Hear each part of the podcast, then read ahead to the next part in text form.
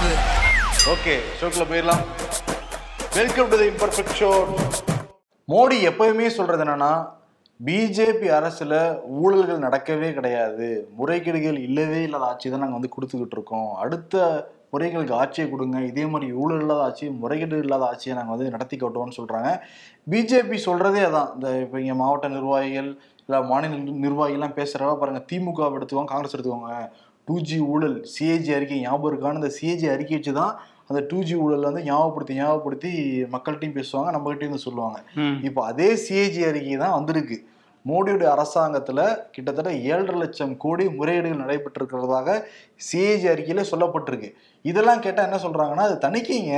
அப்படிதாங்க சொல்லுவாங்க அதுல அப்படின்னு சொல்றாங்க. இன்னைக்கு என்னன்னா மதுரையோட எம்பி சு வெங்கடேசன். அதுல இருந்து ஒரு தரவை எடுத்து போட்டு வந்து அடிச்சிருக்காரு.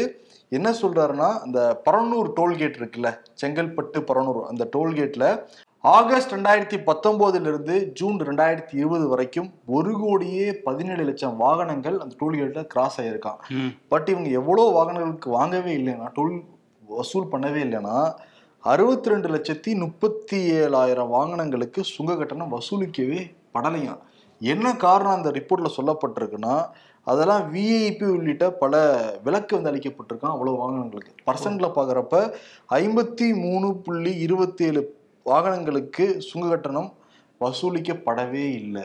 ஓ அப்ப நாற்பத்தேழு சதவீதம் தான் பொதுமக்கள் போயிருக்காங்க. ஐம்பத்தி மூணு சதவீதம் விஐபிகள் தான் போயிட்டு போயிட்டு ஆமா, வந்திருக்காங்க. தமிழ்நாட்டுல அவ்வளவு விஐபில இருக்காங்க. செங்கல்பட்டு பரன் டோல்கிட்ட அவ்வளவு விஐபில கிராஸ் பண்ணியிருக்காங்கிறது புரியவே கிடையாது. இது மிகப்பெரிய ஊழல் இல்லையா அப்படிங்கிற மாதிரி அவர் வந்து குற்றச்சாட்டு வச்சு. இது வந்து இந்த பரனூர் டோல்கேட்டை இனி பாஜக மாடல் டோல்கேட் என்றே அழைக்கலாம். திராவிட மாடல் மாதிரி அங்க BJP மாடல் பிஜேபி மாடல் டோல்கேட்டாம் அது. ஓஹோ. ஆனா அதிர்ச்சியா தான் இருக்கு. சரி அடுத்த தரவுகள் அவர் போட்டிருந்தாருல அப்புறம் நான் வந்து படிச்சு பார்த்தேன் அதுல. ஆத்தூர் டோல்கேட் இருக்குல்ல. அதுல வந்து எண்பத்தெட்டு லட்சத்தி தொண்ணூத்தி ரெண்டாயிரத்தி எட்நூத்தி அறுபத்தெட்டு வாகனங்கள் வந்து கிராஸ் ஆயிருக்கு. முப்பத்தி ரெண்டு லட்சத்தி முப்பத்தொம்போதாயிரத்தி எட்நூத்தி முப்பத்தாறு. இதுக்கு வாங்கவே கிடையாது. அது பர்சன்டில் பார்க்குறப்ப முப்பத்தாறு புள்ளி நாற்பத்தி மூணு வாகனங்களுக்கு சுங்க கட்டணம் வசூலிக்கவே இல்லை. அவங்களும் ஏவி போயிருக்காங்க. ஆமா இந்த டோலை தாண்டி அடுத்த டோல்லையும் விஐபி போய் தானே ஆகணும். இன்னொரு டோல் போகாமையா இருக்க முடியும்? அதெல்லாம் இருக்கிற மீதி இருக்கிற ஐம்பத்தி மூணு முப்பத்தாறு கழிச்சா மீதி இருக்க போனாங்க? அந்த நடுவுல இருக்காங்க ரெண்டு டோலுக்கு நடுவுல இருப்பாங்கன்னு நினைக்கிறேன். ஏதாவது ஒரு ஊருக்குள்ள போயிருப்பாங்க. சரி ஓகே பிஜேபி மாடல் டோல்கேட்னு அவர் ஒரு பேர் வச்சிருக்கிறாரு. ஆனா இந்த சிஏஜி அறிக்கையை பார்த்ததுக்கு அப்புறம் எடப்பாடி பழனிசாமி ஒரு விஷயம் சொல்லியிருக்காரு பாத்தீங்களா? அவர் வந்து ஏங்க இதெல்லாம் வந்து தணிக்கைங்க. அந்த ஊழல்லாம் நீங்க சொல்லக்கூடாதுன்னு சொன்னோடனே பக்கத்துல இந்த செம்மலையை பார்க்கணுமே. பிஜேபி ஊழல்னு சொன்னோடனே எடப்பாடி கொந்தளிச்சாரோ இல்லையா அவர் பின்னாடி இருந்து அதெல்லாம் கிடையவே கிடையாது. யார் ஊழல்னு சொல்றீங்கன்ட்டு அதை கேட்ட ரிப்போர்ட்டர் ஒரு ஒரு பார்வையெல்லாம் பாக்குறாரு செம்மலை. Okay okay. இதே அதெல்லாம் ஊழல் இல்லைன்ட்டு எடப்பாடி டக்குன்னு அந்த கேள்வியை முடிக்க பாக்குறாரு. அதெல்லாம் கிடையாதுங்க நீ முடிக்க பாக்குறாரு ஆனா வந்து ஒண்ணு சொல்றாரு. நான்லாம் ஆயிரத்தி தொள்ளாயிரத்தி எழுவத்தி நாலுக்கு கட்சியில வந்து சேர்ந்தேன் அதிமுகல சேர்ந்தேன். இப்ப நாற்பத்தொன்பது வருஷம் அரசியல் நான் பண்ணியிருக்கேன். உதயநிதி வந்து என்ன ஆறு மாசம் இருக்குமா? அவரெல்லாம் அரசியல் பேசுறாருன்னு சொல்லிட்டு இந்த சைடு திமுக வந்து பிடிச்சிருக்காரு. அது வந்து தணிக்கை குழு தானா? இந்த மாதிரி திமுக மேல ஏகப்பட்ட தணிக்கை குழு வந்திருக்கு தெரியுமா? அப்படின்லாம் பேசியிருக்காரு. அதிமுக அதிமுக மேல தணிக்கை குழு இது ரிப்போர்ட் கொடுத்தது இல்லையா? சிஜி வந்தது இல்லையா? வந்திருக்கு. இல்ல அவரு 49 வருஷம் இருந்திருக்கேன் நாற்பத்தொன்பது வருஷம். அது அவருக்கே 50வது வருஷம் வர போறாரா அதுக்கு தான் அடி போடுறாரு இப்பவே. நாற்பத்தொன்பது வருஷம் பதிவு வச்சுட்டானா இல்லையா? அடுத்த வருஷம் அண்ணனுக்கு இதே பொன் விழா. ஒரு எழுச்சி விழா. எழுச்சி விழாவா? அதான் எழுச்சி விழா கொண்டாடுங்க. வீர நாயகர் எழுச்சி விழான்னு போட்டாலும் போடுவாரு. போட்டாலும் போடுவாரு. ஆனா இந்த மாநாடு போட்டாங்கல்ல வீர எழுச்சி மாநாடு. வீர வரலாற்றின் பொன்விழா எழுச்சி மாநாட்டுக்கு வந்து சக்சஸ் அப்படின்னு சொல்லிட்டு சக்சஸ் மீட் எல்லாம் கொண்டாடிட்டு இருக்கிறாங்க. ஆர்பி உதயகுமார் இருக்கார்ல அவர் கறி விருந்தெல்லாம் போட்டு கருப்பண்ணசாமி கோயிலுக்கு மொட்டையெல்லாம் அடிச்சிருக்காரு. ஆனா கேட்கும்போது என்ன சொல்றாங்கன்னா அவர் மூணு மாசத்துக்கு ஒருக்கா மொட்டை அடிப்பாராம். அது இந்த கணக்குல சேர்த்துக்கிட்டாரு போல. சோ அவர் அடிச்சிருக்காரு. அப்புறம் அதிமுக நிர்வாகிகள் வந்து பழமுதிர் சோலையில தங்கத்தேர் இழுக்கிறது கோயிலுக்கு ஐம்பத்தோரு கிலோல அஹ், மணி கொடுக்கறதுன்ட்டு இந்த மாதிரி சக்சஸை கொண்டாடிட்டே இருக்கிறாங்க. சக்சஸ் ஆயிடுச்சுன்னு காட்டுறதுக்காக பல விஷயங்கள் பண்ணிட்டு இருக்காங்க அதிமுகவை சேர்ந்தவர்கள் மொத்தத்தில் எடப்பாடி பழனிசாமிக்கு ஆர்பி தேவன் மொட்டை அடிச்சிருக்காரு எடப்பாடியே பல பேர் மொட்டை அடிச்சவர் தான். எடப்பாடிக்காக மொட்டை அடிச்சிருக்காரு ஏன்னா எதிர்க்கட்சி துணைத் தலைவர் பதவி இவருக்கு தான் சொல்லிட்டு இருக்காருல்ல எடப்பாடி ஒருவேளை ஆட்சிக்கு வந்தா துணை முதல்வர் நம்ம தான் சொல்லிட்டு ஆர்பி உதயகுமார் இதெல்லாம் பண்ணிட்டு இருக்காரு ஆமா இந்த ஆர்பி தேவன் இன்னொரு சந்தோஷம் என்னன்னா அந்த ஓபிஎஸ்கா இபிஎஸ்கா உச்சநீதிமன்றத்துல வழக்கு நடந்துட்டு இருந்தப்ப மதுரைக்கு வந்திருந்தாரு. எடப்பாடி பழனிசாமி. அப்ப வந்து உதயகுமாரோடைய இல்ல திருமண விழா அந்த சமயத்துல தான் வந்து அந்த தீர்ப்பு வந்தது இல்ல அப்ப இருந்து பயங்கர சென்டிமெண்ட்டான் அதனாலதான் மதுரையை ஃபிக்ஸ் பண்ண சொல்லியிருக்காரு எடப்பாடி பழனிசாமி. ஏன்னா ஆர்பி உதயகுமாருக்கும் அந்த எடப்பாடிக்கும் ஒரு ஒரு அண்டர்ஸ்டாண்டிங் இருக்கான் ஓகே அண்ணன் என்ன தம்பி என்னங்கிற மாதிரி இருந்துகிட்டு இருக்கிறாங்க. செல்லூர் ராஜு தான் பாவம் அதுல. ஆமா ஆனா அவருமே டஃப் கொடுத்துட்டு இருக்காரு. எடப்பாடி நான் தான் புகழ்வேன்ட்டு. இன்னொரு பக்கம் வந்து பாஜக பிரமுகர் ஹெச் ராஜா இருக்காருல்ல. அவரு பிரபு ரைட்டர் முன்னாள் டிசி செயலாளரா இருந்தாரு. பல. பொறுப்புகள் இருந்தாரு. எந்த பொறுப்புலையும் இல்ல. இல்ல அவர் பிஜேபி தொண்டர்னு கூட சொல்லலாம்ல. ஆமா அவர் தொண்டர்னு தானே தன்னை சொல்லிக்கிறாரு. நான் வந்து அவருக்கு மேல பல வழக்குகள் இருக்குல்ல. பதினோரு வழக்கு இருக்கு. ஒண்ணு வந்து திமுக எம்பி கனிமொழியை வந்து அவதூறா பேசுனது தரக்குறைவா பேசுனது. அதே மாதிரி அறநிலைத்துறை அதிகாரிகளோட வீட்டு பெண்களையும் அது மாதிரி தரக்குறைவா பேசியிருந்தாரு. தாண்டி பெரியார் சிலையை உடைப்பேன் இப்படி வந்து ஒரு பதினோரு வழக்கு இருக்கு அவர் மேல. பதினொன்னு தான் இருக்கா? மாதிரி வழக்கு சர்ச்சையா நிறைய பேசியிருக்காரு. பேசியிருக்காரு. அதுல பதினொன்னுல தான் வந்து முக்கியமா வழக்கு நடந்துகிட்டு இருக்கு. அந்த பதினோரு வழக்குமே தள்ளுபடி பண்ணணுன்ட்டு சென்னை உயர்நீதிமன்றத்துல வழக்கு போட்டிருந்தாரு மனு போட்டிருந்தாரு. அந்த மனுவை விசாரிச்சிட்டு இருந்தாரு ஆனந்த் வெங்கடேஷ் நீதிபதி. இந்த வழக்குல போன ஹியரிங்ல நீதிபதி என்ன சொல்லியிருந்தாருன்னா ஹெச் ராஜா இந்த மாதிரி பேசுறது முதல் முறை அல்ல. வெறுப்புணர்வை தூண்டுற மாதிரி பல இடங்கள்ல பேசியிருக்காரு அப்படின்லாம் கருத்து சொல்லியிருந்தாரு. இப்ப இன்னைக்கு என்ன பண்ணியிருக்காங்கன்னா அந்த வழக்குல ஏழு வழக்கை வந்து கண்டிப்பா விசாரிச்சு தான் ஆகணும். நாலு வேணா ரத்து பண்றோம். ஏழு வழக்குமே சீக்கிரமா முடியுங்கன்னு சொல்லிட்டு அந்த சிறப்பு நீதிமன்றங்களுக்கெல்லாம் வந்து உத்தரவு போட்டிருக்கு சென்னை நீதிமன்றம் உயர் நீதிமன்றம். இவர் எம்எல்ஏ இருந்தாரா இல்ல எம்பியா இருந்தாரா? முன்னாடி இருந்தார்ல எம்எல்ஏ ஆமா. அந்த முன்னாள் எம்எல்ஏங்கிற அடிப்படையில சிறப்பு நீதிமன்றம் வந்து விசாரிச்சுக்கிட்டு இருக்குது. அதே மாதிரி இன்னும் சிறப்பா ஒரு தீர்ப்பு சொல்லி விடுங்க ஐயா ஆமா. அந்த நீ ஏழு வழக்குல என்ன தீர்ப்பு வரப்போகுதுங்கிறத பார்க்கணும்.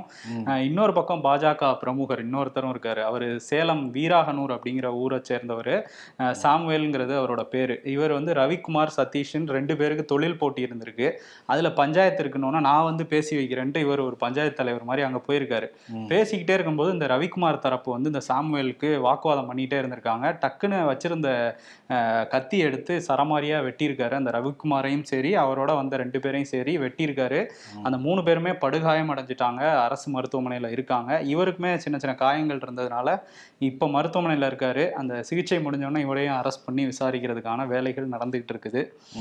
புதுக்கோட்டை விராலிமலை எம்எல்ஏ விஜயபாஸ்கர் முன்னாள் அமைச்சரும் கூட இவர் வந்து வருமானத்துக்கு அதிகமாக சொத்து வச்சிருக்காருன்னு சொல்லிட்டு முப்பத்தஞ்சு கோடி வச்சிருந்தாருன்னு சொல்லிட்டு வழக்கு பதியப்பட்டிருக்கு. அந்த மாவட்டத்தில் இப்போ அந்த குற்றவியல் நீதிமன்றத்திலிருந்து மாவட்ட முதன்மை நீதிமன்றத்துக்கு இந்த வழக்கு மாற்றப்பட்டிருக்கு. அண்மையில தான் அந்த குற்றப்பத்திரிகையும் தாக்கல் செஞ்சிருந்தாங்க இந்த வழக்குல. இன்னைக்கு வந்து விஜயபாஸ்கரும் அவருடைய மனைவி ரம்யாவும் நீதிமன்றத்தில் ஆஜரானாங்க. இப்போ இந்த வழக்கு வந்து செப்டம்பர் இருபத்தாறுக்கு ஒத்தி வைக்கப்பட்டிருக்கு ம் முப்பத்தஞ்சு கோடி ஆமா முப்பத்தஞ்சு கோடி. ஆனா அவர் வந்து பிபி இருக்கு சுகர் இருக்குன்னுலாம் வாக்கு கேட்டுட்டு இருந்தாரு இப்ப திரும்ப ஆஜராக சொல்லியிருக்காங்களா? நீதிமன்றத்தில் அப்படிதான் பேசுவார்னு நினைக்கிறேன். ஐயா. அதனாலதான் கடுமையா உழைக்கிறீங்க இந்த தொகுதிக்காக. அந்த மாதிரிலாம் எதுவுமே கிடையாதுங்க ஐயா. கொஞ்சம் இறக்கப்படுங்க ஐயா. அப்படிங்கிற மாதிரி கேட்டிருப்பாரு. அதனால செப்டம்பர் இருபத்தாறாம் தேதி வாங்க அப்படின்னு சொல்லிட்டாங்க போல. சரி அது அந்த வழக்கு. இன்னொரு வழக்கு இருக்குல்ல செந்தில் பாலாஜி. அவர் இப்போ அமைச்சரா இருக்காரு. இப்பயும் அமைச்சரா இருந்துகிட்டு இருக்காரு சிறைக்குள்ள இருந்தே. அவர் வந்து ஜாமீன் கேட்டிருந்தாங்க. சென்னை முதன்மை அவர் அமர்வு நீதிமன்றத்துல இன்னைக்கு ஜாமீன் மனு போட்டிருந்தாங்க. நீதிபதி அல்லி வந்து என்ன சொல்லியிருக்காங்கன்னா அதை நிராகரிக்கிறேன்னு சொல்லல. அதை வந்து வழக்கு விசாரணைக்கு எடுத்துக்கிறேங்கிற மாதிரியும் சொல்லல. லெட் மீ சி அப்படின்னு சொல்லியிருக்காங்க. ஸோ நாளைக்கு இந்த வழக்கு பட்டியலிடப்பட்டால் அவருக்கு ஜாமீன் கிடைக்குமா கிடைக்காதாங்கிறது தெரிஞ்சிரும். ஸோ அதையுமே பொறுத்திருந்து பார்ப்போம். அந்த வீடியோக்குள்ள பாக்குறப்ப செந்தில் பாலாஜி ஒரு இருண்ட முகத்தோட ஒரு சோக முகத்தோட அப்படித்தான் சுத்திக்கிட்டு இருக்காரு. பாப்போம் ம். நடிகை வரலட்சுமியை என்ஐஏ விசாரணை கூப்பிட்டுருக்காங்க. நடிகை வரலட்சுமியே வா. ஆமா. சாமாக்கா தலைவர் சரத்குமாரோட பொண்ணையே வா. அவங்களே தான்.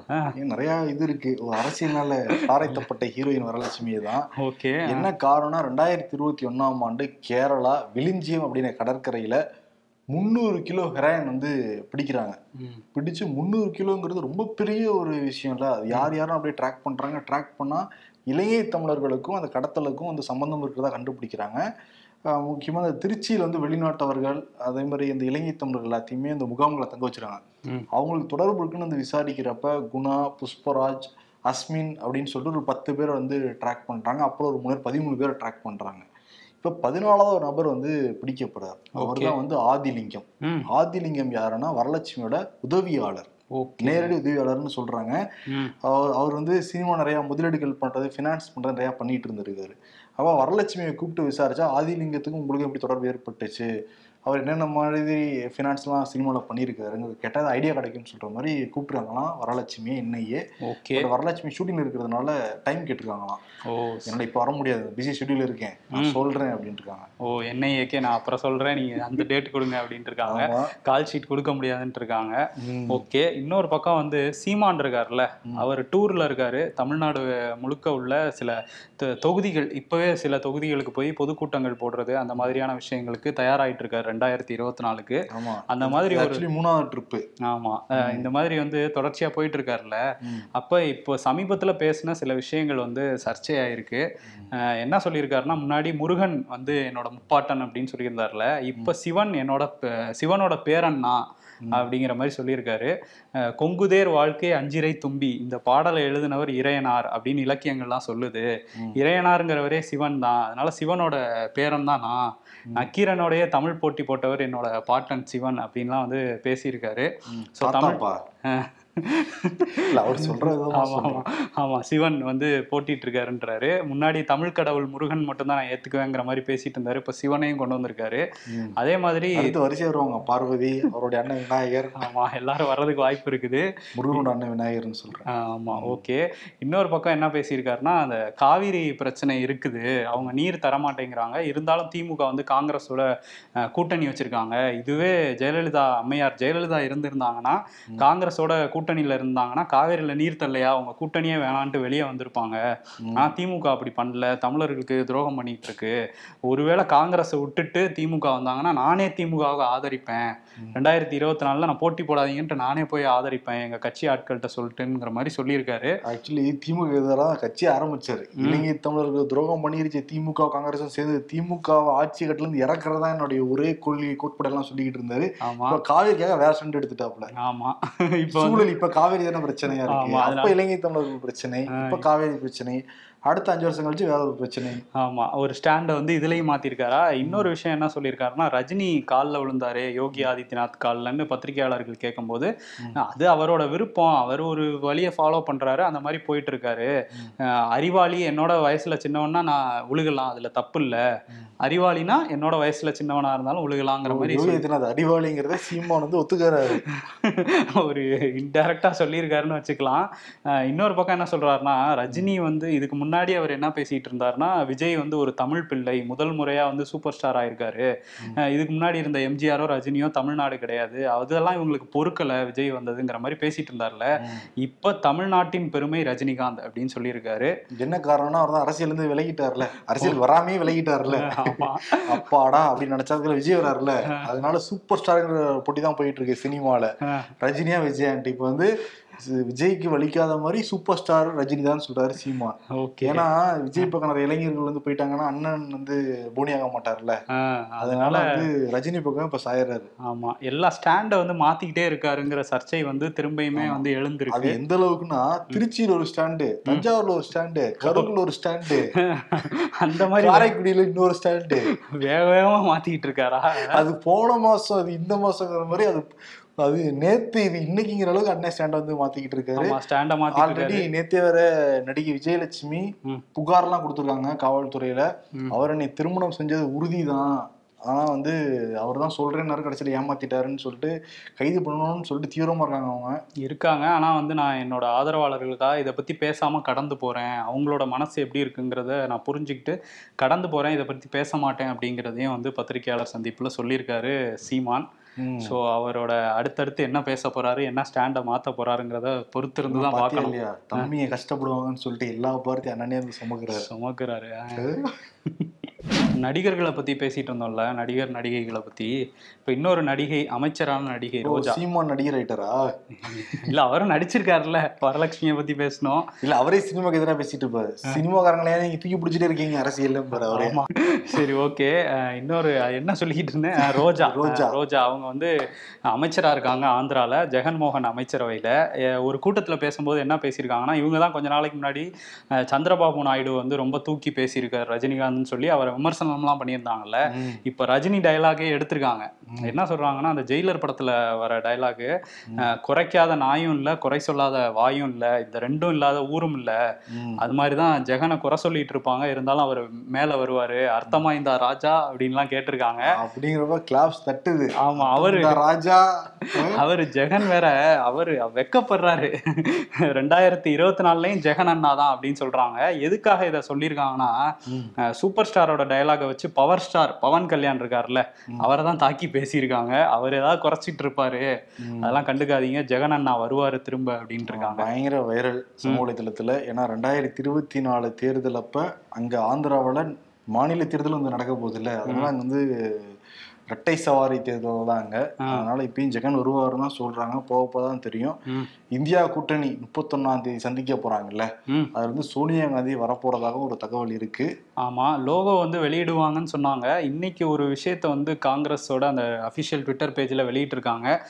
போலே இந்தியா தில்மாங்கே இந்தியான்னு சொல்லிட்டு ஒரு லோகோ மாதிரி தான் இருக்கு. ஆனா அதுதான் இந்தியா கூட்டணியோட லோகோவான அவங்க தெளிவுபடுத்தல. சும்மா அதை மட்டும் போஸ்ட் பண்ணியிருக்காங்க. ஆமா. ஸோ அதையுமே நம்ம பார்க்கணும். இருபத்தாறு கட்சிகளை தாண்டி பல கட்சிகள் வரும்லாம் சொல்றாங்க. பட் எந்தெந்த கட்சிகள்ங்கிறது இது வரைக்கும் வெளிப்படையா அறிவிக்கல. இதெல்லாம் தாண்டி என்னன்னா மம்தா பானர்ஜி வந்து ஒரு இதை சொல்றாங்க. ம். டிசம்பர்லயே நாடாளுமன்ற தேர்தல் வந்துரும். ஏன்னா பிஜேபி எல்லா இடங்களையும் ரொம்ப தீவிரமாக தேர்தல் வேலைகளை ஸ்டார்ட் பண்ணிட்டாங்க. ஒன்பது மாதத்துக்கு முன்னாடி இவங்க ஸ்டார்ட் பண்ற ஆட்கள் கிடையாது. தேர்தல் பக்கத்துல வச்சு ஸ்டார்ட் பண்ற ஆட்கள் தான் வந்து பிஜேபி ஆட்கள். இவ்வளவு வேகமா ஸ்டார்ட் பண்ணி முன்னோக்கி போறாங்கன்னா தேர்தல் பக்கத்துல தேதியை குறிச்சிட்டு தான் வந்து போறாங்க. அதனால நம்ம எல்லாரும் அலர்ட் ஆகிக்கணும்னு சொல்லிட்டு அங்க வெஸ்ட் பெங்கால்ல பேசுறாங்க அநேகமா முப்பத்தொன்னாம் தேதி பேச வாய்ப்பு இருக்கு இதை பத்தி. ஓகே. தேர்தல் கமிஷன் தானே தேர்தல் தேதி அறிவிப்பாங்க.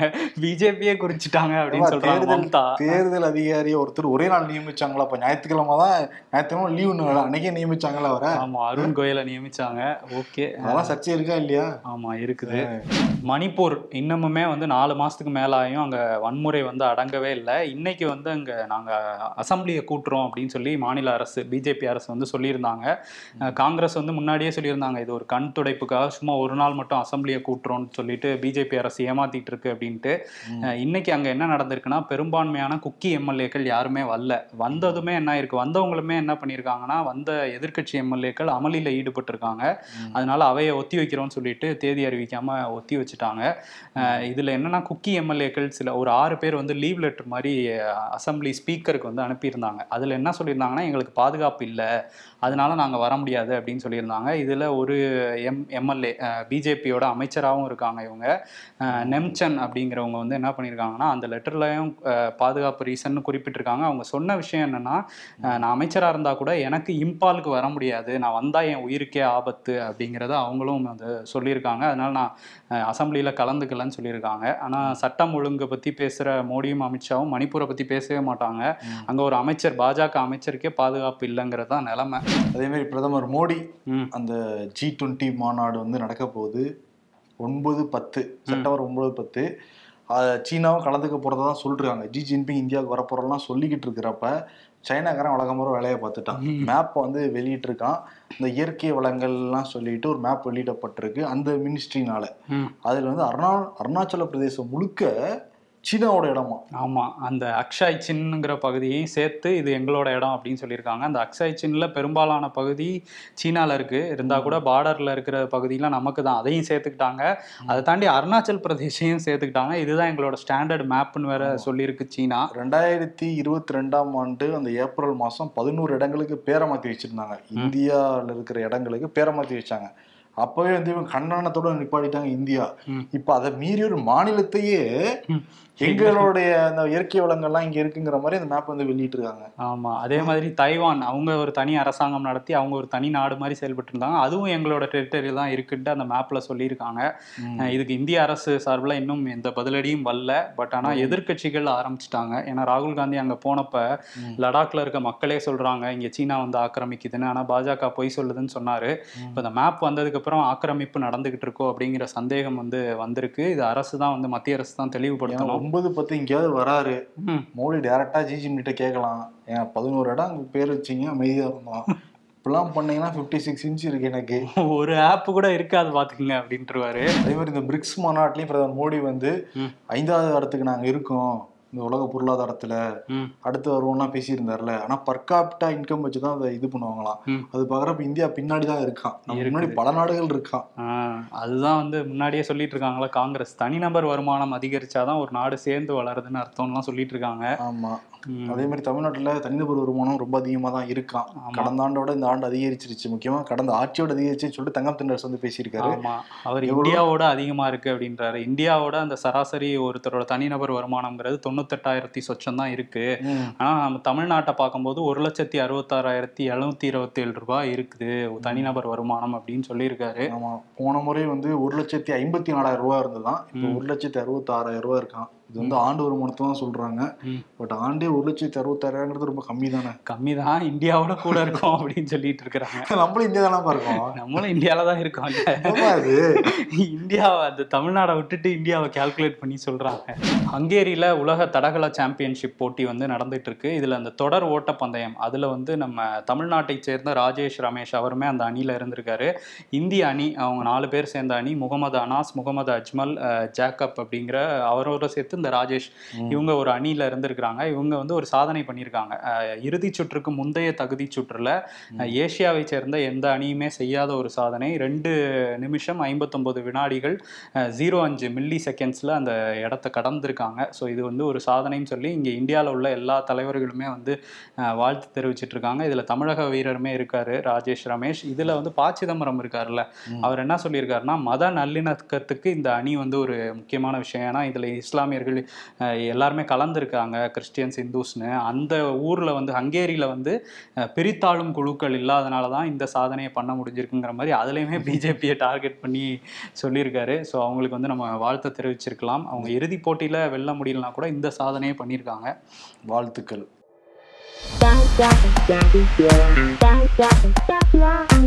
நிலாவை இந்து ராஷ்டிராவாகவும் சந்திராயன் த்ரீ தரையிறங்கிய இடத்தை அதன் தலைநகராகவும் இந்திய அரசு உடனடியாக அறிவிக்க வேண்டும் என அகில இந்திய இந்து மகாசபை தீர்மானம் நிறைவேற்றியுள்ளது. என்னை விட்டுடுங்க ப்ளீஸ்னு நிலா அழுகுதான். வேர்ல்டு அத்லெட்டிக்ஸ் சாம்பியன்ஷிப் போட்டியில் தங்கப்பதக்கம் வென்றார் முதல் இந்தியர் என்ற பெருமையை நீரஜ் சோப்ரா பெற்றார். நீரஜ் சோப்ரா இந்தியன்ஸ் வந்து பெருமையாக இருக்காங்களாம்.